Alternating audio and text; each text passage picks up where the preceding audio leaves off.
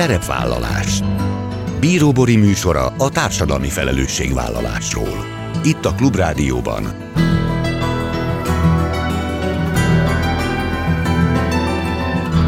Szerepvállalás Jó napot kívánok! Bíró Bori köszönti Önöket! Adásainkban hétről hétre példákat hozunk arra, hogy egy-egy cég vagy intézmény, netán magánszemély, milyen formában, milyen eszközökkel járul hozzá anyagi gondok, társadalmi problémák orvoslásához, az életminőség javításához, a fenntartható fejlődéshez. Így módon is kifejezve, hogy felelősséget érez azért a környezetért, amelyben él és dolgozik háború, koronavírus megosztott ország. Olyan időszakban élünk, amikor ki kevésbé, ki jobban, de valamilyen formában sajnos a legtöbben félünk, szorongunk. A félelem és a szorongás azonban legyengít, csökkenti a mentális és előbb-utóbb a fizikai állóképességet, ezért törekedni kell arra, hogy amennyire csak lehet, ne süllyedjünk bele ebbe az állapotba. Katona Melindával, a Boreális ügyvezetőjével arról beszélgetünk, hogy mit tehetünk a nehéz időkben azért, hogy megőrizzük mentális rezilienciánkat, vagyis rugalmasságunkat, ellenálló képességünket. Az adás második felében Nagy György András, a Magyar Élelmiszerbank Egyesület külső kapcsolatok igazgatója lesz a vendégem. Az Élelmiszerbank ugyanis egy segélyalapot hozott létre, hogy az ukrajnai háború bombázásokkal sújtott térségeiben reket embereknek segítsen. Az összegyűlt pénzadományokat az Egyesület teljes egészében az Ukrán Élelmiszerbankot működtető Kievi Jótékonysági Alapítvány számára továbbítja. Az ukrajnai testvérszervezet önkéntesei a háború kitörése óta több mint 640 ezer kiló élelmiszert juttattak el óvóhelyekre, valamint idős embereket és fogyatékkal élőket gondozó intézményekbe. Ezek a mai témáink, tartsanak velünk! Mai első beszélgetőtársam Katona Melinda, a Boreális ügyvezetője. Jó napot kívánok! Jó napot kívánok! Örülök, hogy itt lehetek önökkel. Én is örülök, hogy ismét beszélgetünk. Általában valami olyan téma kapcsán keressük Melindát, amikor egy pici támogatásra van szükségünk, legyen az munkahelyi téma vagy magánélet. Most egy olyan témát vettünk elő, ami elsősorban arra gondoltunk, hogy a COVID-hoz és a háborúhoz kapcsolható alapvetően, de hát azért, hogyha jobban belemerítkezünk, akkor azt kell mondjuk, hogy valójában az élet minden területén, vagy nagyon sokféle élethelyzetben hasznos lehet, hogy miről is van szó a mentális rezilienciáról. Szeretném kérdezni, mert hogy ez egyfajta rugalmasságra, ellenálló képességre való felkészülés, amit nem tudom, hogy mi mennyire tudunk magunktól elsajátítani, vagy mennyire tudjuk tanulni, fejleszteni, hogy ez valami olyasmi, egy olyan képesség, ami bizony nagyon sok helyzetben segíthet a mindennapok során. Picit a fogalmat vizsgáljuk meg szerintem, mielőtt belevágunk, szóval, hogy mit is akar a mentális reziliencia. A mentális reziliencia tulajdonképpen is most nem szeretnék szakszavakat, hanem inkább csak gondolatokat behozni. Elsősorban egyfajta egy ütős állóság, egy stabilitás, egy érzelmi stabilitás, ami a, mondjuk a külvilágból jövő impulzusokra adott válaszunk és működésünk. A kérdés az ugye minden egyes esetben, hogy a külvilágból jövő impulzusokat nem tudjuk megválasztani, de azt meg tudjuk választani, hogy mi magunk azokra hogyan reagálunk. Mennyire mozdít ki minket a lelki és fizikai egyensúlyunkból, és az a kimozdulás, ez mondjuk milyen gyorsan tud helyreállni, és milyen gyorsan nyerjük vissza a belső erőnket, a belső nyugalmunkat, és tartjuk önazonosan azokat az utakat, amit magunknak kijelöltünk. Ez egyébként tanulható és fejleszthető egy ilyen fajta működés a mindennapokban, viszont kell egyfajta nyitottság és tudatosság. Az biztos, hogy ha generációkon keresztül olyan élethelyzetekbe kerültünk, ahol a családunkon láttunk olyan életstratégiákat, mintákat, hogy megküzdési stratégiákat, amit el tudunk sajátítani, az nagy segítség, de nem feltétlenül szükséges hozzá. És mit mondhatunk arról egyébként, aki reziliens, tehát hogyan lehet azt felismerni, és ezzel aztán talán segítünk azoknak, akik kevésbé találják meg magukban ezeket a képességeket vagy tulajdonságokat, lehet-e néhány olyan elemet meghatározni, ami mindenképpen szükséges ahhoz, hogy azt tudjuk mondani, hogy valaki reziliens? Elsőre azt mondanám, hogy hogyan ismerjük fel, és utána arról beszélnék egy kicsit, hogy hogyan tudjuk a rezilienciát kvázi jobban elsajátítani, mi kell hozzá, hogy reziliensé váljunk. Honnan ismerünk fel egy reziliens viselkedést? Elsősorban talán onnan, hogy azt tapasztaljuk, hogy ha nehéz helyzetekben van egy nyugalom, egy belső erő és egy bölcsesség ahogyan a dolgokra reagál. Tehát azt tapasztaljuk, hogy a végleteket kerüli, akár véleménynyilvánításban, akár a nagyon-nagyon-nagyon impulzív, át nem gondolt cselekvésekre, ha gondolok, hanem átgondolja, működteti a dolgokat, és hogyha bármilyen nehéz helyzet van is, egyfajta lelki erővel újra képes felállni, nekiindulni az életnek, és tanulni az életet, és bízni az életben, és ennek megfelelően alakítani ki a további cselekedeteit, mindezt úgy, hogy önazonosan a saját értékeivel összhangban. Úgyhogy ezek a legfontosabbak, és hogy hát ez ilyen nagyon-nagyon szoftosnak hangzik, de ugye azt mindig látjuk, hogy az emberek a környezetünkben egyébként azok a legreziliensebbek, akiket legtöbbet mondjuk a sors megkínált különböző fejlődési lehetőségekkel, illetve akik maguk keresik ezeket a lehetőségeket, hogy tanulni, fejlődni tudjanak. Na, ugye alapvetően mindig azt szoktuk mondani, hogy a rezilienciát azt nem egy karosszékből és egy tévé előtt sajátítjuk el, hanem hogy az élet helyzetekben, a kipróbáljuk magunkat, megtapasztaljuk magunkat, az mindenképpen ez a mozgásban történik a fejlődés, az élet közben történik ez a fajta fejlődés. Tehát, hogyha arról beszélünk, hogy el lehet sajátítani, el lehet, de az viszont gyakorolnunk kell. Bele kell engednünk magunkat különböző szituációkban. Hát és annyiban talán ez egy sokkal nehezebb folyamat, mint mondjuk amikor valaki elhatározza, hogy például sportban szeretne valamit elérni, itt valójában a tudatunkat kell átprogramozni, és bizonyos helyzetekben tulajdonképpen saját magunkon felülemelkedni, ami talán az egyik legnehezebb dolog az életben. De mégis, ha jól értem, akkor azt mondja, hogy meg kell próbálnunk saját magunkat is akár megkérdőjelezni, jelezni, és én ezt most úgy képzelem, hogy elmondta, hogy a hajunknál fogva kirángatni egy adott helyzetben, amiben lehet, hogy balra mennénk, de éppen jobbra kell. Egyetértek maximálisan, hát ez elsősorban külsőleg kaphatunk segítséget, kaphatunk impulzusokat, de viszont maga a változást és ehhez való utat azt magunk kell végigjárnunk, és ehhez többek között, ami nagyon fontos, és akkor mondanék egy-két ilyen jellemzőt, amitől jó, ez, jó. ez tud működni. Talán az egyik az első, amit azt mondanám, hogy az az én tudat. Az én tudat azt jelenti ebben a helyzetben, hogy ismerem magamat, hogy mik az értékeim, mik fontosak számomra az életem során, és amikor történik egy helyzet,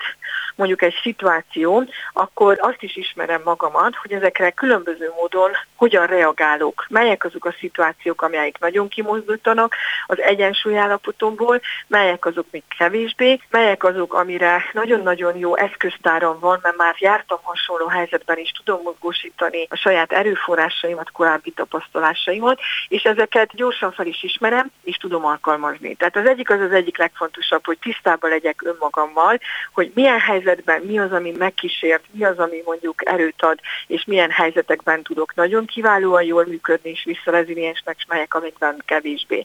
A másik nagyon fontos pont ehhez viszont kell lesz egyfajta éberség is. Ugye az éberség alatt azt érzem, hogy nem kell minden szüretlenül átengednünk. A világunkból rengeteg zaj érkezik, és ugye általában a negatív híreknek, a negatív gondolatok azok valahogy gyorsabban terjednek, és tartósabban velünk vannak, mint a pozitív események. És ugye egy nagyon fontos az, hogy ez az éberség az, hogy képesek legyünk tudatosan szűrni, hogy melyek azok a impulzusok a világból, amivel dolgunk van és mi a szerepünk ebben? Van egyáltalán szerepünk? Mert nagyon sokszor olyan helyzetekben is kimozdulunk az egyensúlyunkból, amikor egyébként meg nem lenne dolgunk azzal a történéssel, de egyszerűen védtelenül hagyjuk, hogy sodorjon az ár, és akár a tömeghisztéria egy adott helyzetben. Tehát az éberség egy megint egy nagyon-nagyon fontos dolog, hogy ugyanúgy én azt szoktam mindig mondani, mindahogy eldöntjük azt, hogy mérgezett ételt nem veszünk be a szájunkba, legalábbis nem tudatosan, mert tudjuk, hogy az belülről elkezd marni és megbetegít, ugyanúgy a gondolatok szintjén is szűrnünk kell, hogy melyek azok a gondolatok, amiket beengedünk, és nem azonosulunk egyébként azokkal a hírekkel, vagy azokkal a kívülről jött gondolatokkal, amilyen nem is biztos, hogy a miénk. És itt nagyon fontos itt az éberségnél, hogy az, hogy le tudja magam választani a problémáról. Tehát, hogy egy adott helyzet jön, akkor ne azonosuljak a problémával, ne váljak egyé egy problémával, hogy hát akkor ez én vagyok, nem, hanem nézzem rá, hogy amit most itt és most történik velem a világban, azzal egyébként ugye van-e dolgom, mi a szerepem, mi a probléma, volt-e korábbi tapasztalásom azzal kapcsolatosan, hogy ezt hogyan oldottam meg, ha nem, akkor hová és mihez tudok kapcsolódni, kihez tudok kapcsolódni, hogy esetleg ebben segítséget, támogatást kérjek, hogy hogy tovább tudjak lépni.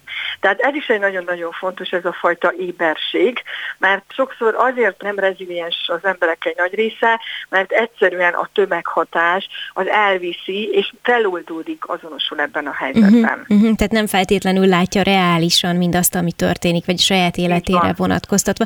Még egy utolsó kérdés, hogy mit kezdjünk a félelemmel, mert olyan időket élünk, és ugye a bevezetőben említettem, hogy alapvetően így a Covid és a, és a háborús helyzet kapcsán gondoltunk arra, hogy érdemes a mentális rezilienciával foglalkozni, de szóval, hogy, hogy olyan időket élünk, amikor óriási szükség van a folyamatos alkalmazkodásra, és sok olyan inger és élmény ér minket, ami bizony sok emberben okoznak félelmet, olyan félelmet, amivel nem biztos, hogy első ránézésre meg tud küzdeni. Ez egy nagyon-nagyon fontos kérdés, amit ön most behozott, viszont amit szeretnék itt hozzátenni, hogy félelem és szorongás között szeretnék különbséget tenni. Hogy alapvetően a félelem az egy hasznos az életünkben, hasznos dolog a félelem, mert hogyha félünk valamitől, akkor tulajdonképpen az a helyzet áll elő, hogy ez az üs vagy menekül reakció, és ez egy életösztön, tehát általában ez egy valós veszélyhelyzetre kialakult emberi reakció, amire szükségünk van a túlélésre. Tehát a félelemre maga, mint olyan, arra szükségünk van, viszont a szorongás, az úgy szoktuk mondani, hogy a szorongás az nem más, mint a félelem megszorozva egy veszélyes jövőképpel, ami egy ilyen veszélyhelyzetet egy projekcióval. Ugye mi van akkor, ha, mi történik akkor, hogyha, hogyan fog ez a hatás rám hatni, tenni, és ugye az elménk elkezd vizionálni, és elkezd egy csomó olyan dolgot projektálni, és minél veszélyesebbnek tűnik ez a jövőkép, annál tartósabb szorongást alakít ki. A szorongás viszont az már nem jó, hiszen a hosszú távú szorongás az apátiát, betegséget, meg depressziót, meg nagyon-nagyon komoly stressz helyzeteket alakít ki, amivel ugye a megküzdési stratégiánk, meg az életminőségünk is folyamatosan romlik. És így alapvetően most ugye nagyon sokszor abban a helyzetben vagyunk, hogy szorongunk, mert hogy veszélyes projekciók jönnek elő, hogy mi lesz a várható, van-e ráhatásunk, mi történik a világunkban. És itt ugye mit tudunk ezzel kezdeni? Az egyik az, hogy ugye az Assisi Szent Ferencnek a régi mondása alapján, hogy adj Uram a lehetőséget arra, hogy megtegyem, amit megtehetek. Itt nézzük meg, hogy minden egyes helyzetben, ami történik a világunkban, a környezetünkben, akár egy Covid-ban, mik azok a cselekvések, viselkedések, gondolkodásmód, ami minket segít, és amire van ráhatásom, hogy a saját életemet a lehető legjobbá és stabilá tegyem. Önmagamhoz képest is a lehetőségekhez képest. Tehát ez nem egy ideális kép, de önmagához képest megtegyem az egészet. Legyen egyfajta bölcsességem arra, hogy észrevegyem, hogy mire ráhatásom, és azokat a dolgokat, amire nincs ráhatásom, mert annyira nagyon-nagyon kívül áll arra, amit én bármit tudnék cselekedni, azt tudjam kizárni az életemből, és az életemnek a napi szintjén a lehető legkevesebb módon jelenjen meg, és ne hagyjam, hogy átvegye az uralmat, az irányítást az életem fölött. És ugye ez az, ami nagyon sokszor a legnagyobb probléma, hogy az emberek összemossák ezeket, és úgy érzi, hogy ugye semmire nincs ráhatásom, és azt sem teszi meg, amire egyébként meg lehetne, ami meg ugye a saját irányítását, az élete fölött történő kontroll lehetőségét biztosítaná. Na ugye legtöbbször ugye ez a legnagyobb baj, hogy attól félünk, hogy elveszítjük az irányítást és a kontrollt az életünk fölött. Ahhoz viszont, hogy ezt megtegyük, nagyon tudatosan azt szoktam javasolni, hogy egy körbe rakjuk be azokat a dolgokat, amire van ráhatásunk, azokat a cselekvéseket, azt viszont cselekedjük meg. Mert ha megcselekszünk, akkor már erre van egy tervünk, és azt érezzük, hogy valamit teszünk önmagunkért, felelősséget vállalunk önmagunkért, és nem hagyjuk, hogy a külvilág határozza meg teljes mértékben a létünket. És azáltal, hogy cselekszünk, alternatívákat teremtünk az életünkben, mozgásteret biztosítunk. A mozgásteret az, hogy elindulok, kísérletezek, megtapasztalok dolgokat, tanulok magamról, és ezáltal erősödök. És az er, tulajdonképpen a reziliencia arról szól, hogy megpróbáltam, kipróbáltam dolgokat, megcselekedtem, tanultam magamról, és bízhatok abban, hogy lehet, hogy nem tudom, hogy milyen jövő vár rám, de ha egy helyzet jön, akkor akkor is képes leszek arra, hogy valamilyen módon azt a szituációt kezelni tudjam. Még nem tudom, hogy hogy, de bízok benne, hogy igen. És hát mindez akkor ugye nem varázslat, meg mágia, mert ahogy indítottuk a beszélgetést, szerencsére a mentális reziliencia fejleszthető. Erről beszélgettünk Katona Melindával, a Borealis ügyvezetőjével. Köszönöm szépen, hogy megosztotta a gondolatait. Én is köszönöm, és mindenkinek jófajta magában nézést és hitet önmagában, a világban, még akkor is, ha nehéz időket érünk, azt hiszem most különösen nagy szükség van, hogy bátran féljünk, bátran éljünk. Köszönöm, Köszönöm szépen. szépen. Szerepvállalás a műsor második vendége Nagy György András, a Magyar Élelmiszerbank Egyesület külső kapcsolatok igazgatója. Jó napot kívánok! Jó napot kívánok! Hát az elmúlt hetekben, sőt most már hónapokban mondhatom azt, hogy nagyon-nagyon sok civil segített az ukrajnai háború áldozatainak, ki szállás lehetőséggel, ki élelmiszeradományjal, ki elment a határa önkénteskedni, szóval, hogy azt láttuk, hogy azért a civilek összefogása az nagyon erős, és az élelmiszerbank, amely egyébként az alaptevékenységéből adódóan is, ugye a mindennapok során is egyfajta segítő szerepet tölt be, de hát itt talán azt lehet mondani, hogy az elmúlt időszakban az önök munkája is azért valamennyire kifordult a sarkából. Egy segélyalapot hoztak ugyanis létre kifejezetten azért, hogy az ukrán élelmiszerbankot működtető kievi jótékonysági alapnak tudjanak támogatást adni, mert úgy gondolom, hogy azok a hírek érkeztek onnan, hogy hát fogynak a tartalékok. Így igaz, példás volt, és példás a mai napig az az összefogás, ami Magyarországon a magánszemélyek, civil szervezetek, akár spontán alakuló társaságok által a menekülteket, az országunkba érkezőket segítette. Nem szabad elfeledkezni közben azonban arról, hogy körülbelül 10 millió ember Ukrajnában gyakorlatilag nem csak, hogy életveszélyben van, de folyamatosan segítségre van szükségük ahhoz, hogy valamilyen módon ezeket a viszontagságos időszakokat át tudják viszelni, mivel az országban a legtöbb gyár leállt, és áruházláncok is leállították a működésüket, élelmiszer hiány van egyre inkább. A nyugati ország részben kb. 6 millió rászoruló van, aki keletről a bombázások elől menekült. Több százezer olyan ember van, aki ellenséges csapatok által ostromolt városokban rekedt, és nem szabad elfeledkezni azokról sem Ukrajnában, akik nem tudták elhagyni az otthonaikat valamilyen fizikai ok miatt, például idősek vagy fogyatékkal élők, nekik mind-mind segítségre van szükségük. Éppen ezért hozta létre a Magyar Élelmiszerbank Egyesület ezt a bizonyos segélyalapot, amit az Ukrajnában működő Ukrán Élelmiszerbank céljainak a támogatására fogunk maradéktalanul továbbítani minden pénzadományt, ami ide érkezik. Ez a szervezet már több mint tíz éve működik Ukrajnában, békeidőben 1,2 millió rászorulónak segítenek, és az a kialakult segítő hálózat, ami az elmúlt években felépült, az a háború idejében természetesen nagyon felértékelődik, és az elmúlt hetekben a háború kitörése óta kb. 720 ezer kilogramnyi élelmiszert tudtak eljuttatni, akár óvóhelyekre, kórházakba, árvaházakba, időseket gondozó intézményekbe, és azokba a keleti városokba is, amiket sajnos nagyon sokszor hallunk a hírekben, Mikolaivba, Harkivba, Odesszába, minden segítséget meg kell adnunk nekik, és egyre nagyobb sajnos az élelmiszer hiány, egyre nagyobb szükség van a külföldről érkező adományokra. És mit hallanak, vagy milyen információk érkeznek, hogy az Ukrán Élelmiszerbank tudja folytatni azt a tevékenységet, ami ahhoz kell, hogy minél több emberhez el tudjanak jutni, hiszen nyilván egészen másfajta lehet az ő munkájuk, ahogy említette békeidőben, mint akkor, amikor a háborús terepen dolgoznak.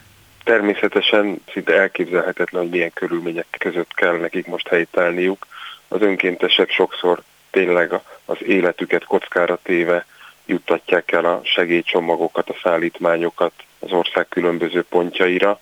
Át kellett természetesen szabni a működésüket. Az Ukrán Élelmiszerbank jelenleg Kievben két nagy raktárközpontot működtet, ezen kívül pedig Nyugat-Ukrajnában két nagyvárosban hoztak létre központot, sőt a lengyel határnál is működik egy a lengyel oldalon egy frissen használatba vett raktár, innen is a logisztikáját irányítják a beérkező segélyeknek. Egyre inkább vásárolni kell az élelmiszereket, hiszen a készletek, a menthető készletek kifogytak. Szerencsére Észtország felől is tudnak élelmiszer segélyeket bejuttatni az országba, másrészt pedig Románia és Moldova felől is. Mind-mind annak is köszönhető, hogy az élelmiszerbankok Európa szert nagyon szorosan együttműködnek békeidőben is, most pedig nagyon sokan fordultak az ország felé. Magyar Élelmiszerbank Egyesület is minden eszközt megragad, hogy segítsen nekik. Jelenleg tényleg a legfontosabb, hogy olyan pénzadományokat, forrásokat tudjunk a számukra biztosítani, amiből az országon belül tudnak még akár készleteket vásárolni. Igen, épp ezt szerettem volna kérdezni, hogy ahogy fogynak Ukrajnán belül a készletek, meg ahogy említette, ugye zárnak be például a gyárak, üzemek, akkor talán egy idő után nem az lesz a nagyobb segítség, hogyha konkrét élelmiszert juttatunk majd el hozzájuk. Nem tudom, hogy abból az összegből, ami ők megkapnak, mennyi ideig tudnak úgy gazdálkodni, hogy, hogy valóban országon belülről, vagy akár a közvetlen környezetükből tudnak majd élelmiszert vásárolni. Gondolom, hogy ezt jelzi az ukrán élelmiszerbank, vagy követik, Persze. nyomon követik, ugye, hogy éppen mire van szükség.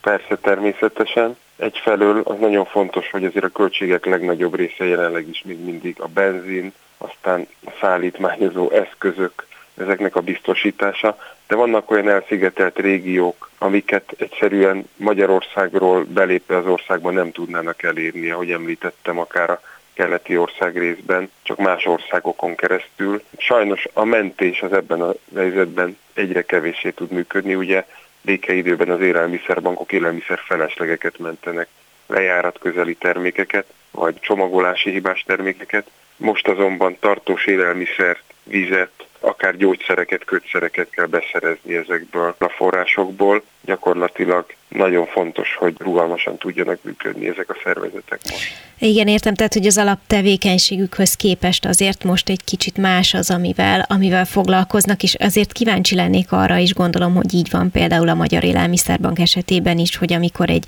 ekkora krízis történik a világban, akkor az a munka, amit egyik napról a másikra végeznek, az könnyen előfordulhat, hogy nem elegendő, vagy hogy azon a munkán változtatni kell, és hát beszélgettünk még a COVID idején arról, hogy a civil szervezeteknek milyen gyorsan kellett alkalmazkodniuk több szempontból is, és nyilván attól függően, hogy ki milyen munkát végez a megváltozott helyzethez. Ezt gondolom, hogy most a, a saját bőrükön is erősen tapasztalják. Igen, számos új tevékenységgel gazdagodott az elmúlt egy hónapban a Magyar Élelmiszerbanknak a munkássága is. Nem függesztettük fel, sőt legalább olyan nagy elkötelezettséggel segítjük a Magyarországon élő korábban is ellátott rászorulóknak a segítését.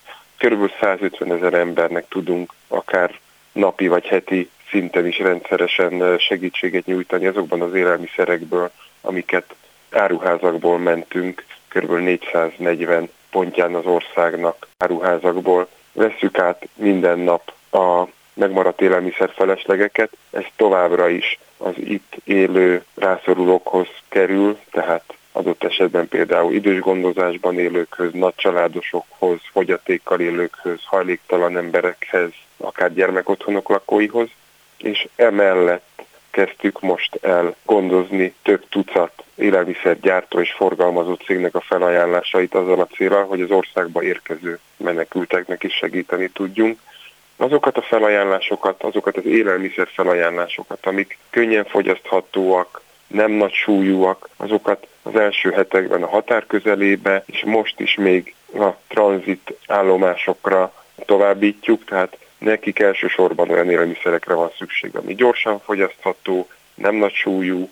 Vannak azonban nagyon szép száma szerencsére olyan felajánlások is, amelyek tartós élelmiszerek, mondjuk egy nagyobb konzervet nem biztos, hogy magával vinne egy soktagú család, sokszor nők és gyerekek, Úgyhogy ezeket a tartós élelmiszereket, olyan élelmiszereket akár, amik konyhai előkészítést is igényelnek, ezeket sokkal inkább az ellátórendszerbe továbbítjuk, hiszen most már nagyon sok olyan szervezet, intézmény, önkormányzat van, akik nagy számban fogadtak be menekülteket és szállásolnak el menekülteket. Úgyhogy az ő számukra indítottunk egy pályázatot, ahol azt az igényt tudják jelezni az élelmiszerbank felé, hogy részt kívánnak-e venni a menekültek számára biztosított élelmiszercsomagoknak az átvételében.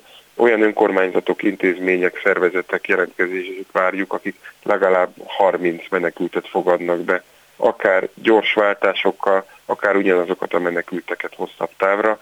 Szerencsére szép számban jelentkeztek már, több mint ezer menekült ellátását tudjuk biztosítani gyakorlatilag napi szintű igények kielégítésével, és még ezen kívül is várjuk újabb jelentkezőket. Vannak már szervezetek Győrből, Szombathelyről, Békés Csabáról, tehát a határtól távolabb eső településeken, régiókban is, és természetesen Szabolcsban, Borsodban, Budapesten ugyanúgy vannak jelentkezők. Szeretnénk ezeknek a szervezeteknek és az ott ellátott menekülteknek is segítséget nyújtani. Aki szívesen segítene, annak számtalan formában van erre lehetősége. Ugye a beszélgetésünk apropója az a segélyalap volt, ha ezzel kapcsolatban, vagy az egyébként ezután említettekkel kapcsolatban, egyéb támogatási formákkal kapcsolatban szeretnének a hallgatók tájékozódni. Gondolom, hogy a, a honlapjukon és a Facebook oldalukon megtalálnak minden hasznos információt.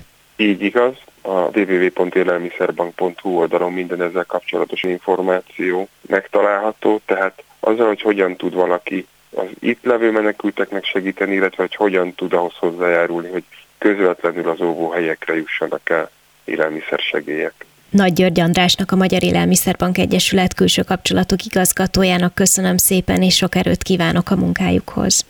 Köszönjük szépen! Ennyi fért a mai műsorba, legközelebb jövő héten szombaton 18 órakor jelentkezem. Ha még nem tették, kövessenek minket közösségi oldalainkon, a Facebookon, az Instagramon és a YouTube-on. Ha bármiről lemaradtak volna, az adást pénteken 14 órakor ismételjük, de a Klubrádió weboldalán is vissza tudják keresni. És most már egy jó ideje podcast formában is elérhető a szerepvállalás. Keressék a Spotify, a Google és az Apple podcastek felületein, ahol bármikor meghallgatható a műsor. Köszönöm, hogy velem tartottak, további kellemes online rádiózást kívánok. Bíró Borit hallották. Szerepvállalás